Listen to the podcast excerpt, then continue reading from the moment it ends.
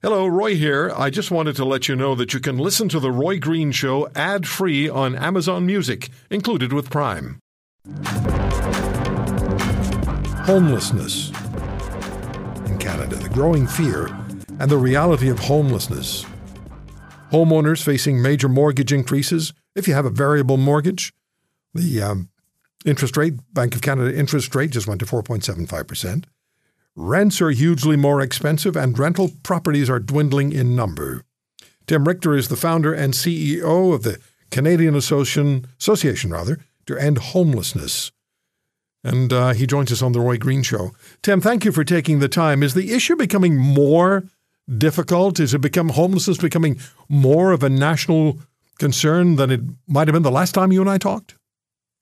Yeah, you know, Roy, uh, good afternoon. Great, Hi. great uh, to be here. I'm glad to be able to chat with you about this. Yeah, you know, uh, there's some new data since the last time we chatted. New federal government data shows that uh, homelessness has increased between 2018 and 2022 by about 12 percent, which means 263,000 Canadians will experience homelessness this year at least, and I think that's probably an underestimate. And you know, to put that into context as we watch wildfires ra- ravaging the countryside in, in, in Canada, that that number is uh, actually bigger than the biggest natural disasters in Canadian history. Yeah, so the same, you know, the number of people being unhoused is equivalent to our largest natural disasters, and there's there's not the commensurate reaction to it. Yeah. We'll talk wildfires later on the program today, by the way.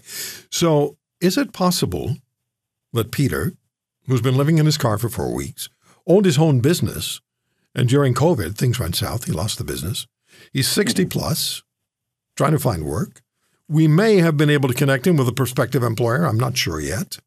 But is it possible that Peter and Bill, who'll be joining us from British Columbia, he and his wife are both working.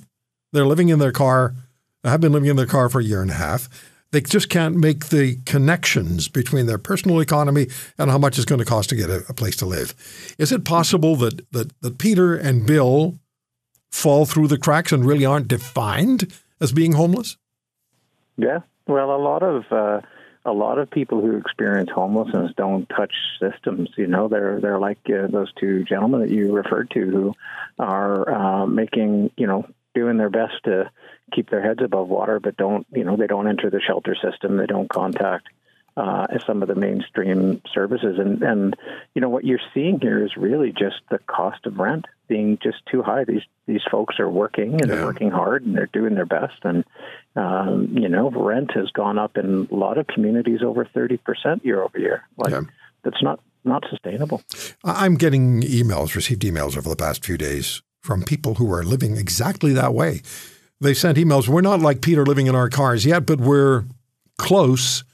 And if our rent goes up another three, four, five hundred dollars, we will have no choice but to move in with our families if we can, couch surf if we have to, or live in our vehicles if that's the only other resort, because we cannot afford, with the cost of living increases and the interest rate increases, we cannot afford to maintain our rental property. I've also heard from home, homeowners, um, Tim, who have said essentially the same thing. Our, um, our, our, our mortgages have gone up so massively, we don't know how to live here anymore. But maybe at least they have some equity in their homes, potentially. Yeah, well, and and you know you've heard of trickle down economics, so this is trickle down misery, right? Yeah. As Yeah. as more people can't afford their mortgages, they're you know some will some may lose their homes or be forced to go into the rental market. Those that means there's more people in a rental market that is shrinking, Right. not growing in many ways. Canada needs 1.74 million units of uh, rental housing uh, in the next 10 years to restore affordability. In the last 30 years, Canada's only built 530,000 units. I mean, you know, we, we have a, a huge problem, and as more people go into the rental market, they're, the people who uh, have less ability to pay more get pushed out the bottom, right, and end up living in the cars. So, what eases the pressure? Do we have to count on interest rates coming down, on inflation slowing down and and uh, and uh, and uh, becoming lesser?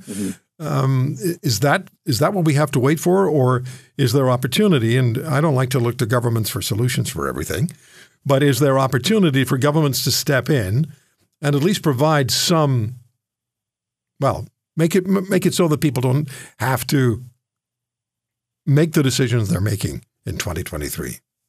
Yeah, well, governments absolutely have to step in in this circumstance, but governments alone can't do it, right? The scale of so there's there's two things. One, we have to deal with the crisis in front of us. In the short term, you know, there's governments can provide rent relief to individuals who are at risk, and that would prevent their homelessness, prevent them from getting pushed out of the rental market into their cars and onto the streets. Right? The United States, the Biden administration has kept eviction eviction rates in the U.S. at pre-pandemic levels by doing exactly that. We called on the federal government to create a homelessness prevention and housing benefit in the last budget, which which they didn't, but that would prevent or stop or slow this wave of new homelessness we're seeing. But in the long run, we need to build more housing. We need to build a lot more rental housing and we need the private sector and the government engaged, right? And um, you know, Canada has in the past built a lot of rental housing, um, but is not doing so today. So, why not? Why, why isn't it happening?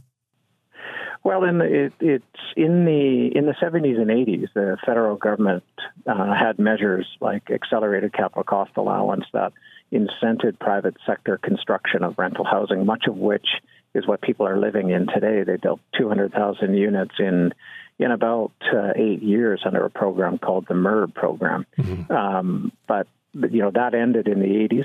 Uh, they stopped building affordable housing, and you know the economy grew and the housing didn't keep up, right? And so now we're in a situation we have a dire lack of of housing. So you know we got to find a way to keep people in their homes we need to find a way to build more and find a way for, to keep the problem from getting worse. We're actually losing rental, affordable rental housing faster than we're building it in Canada.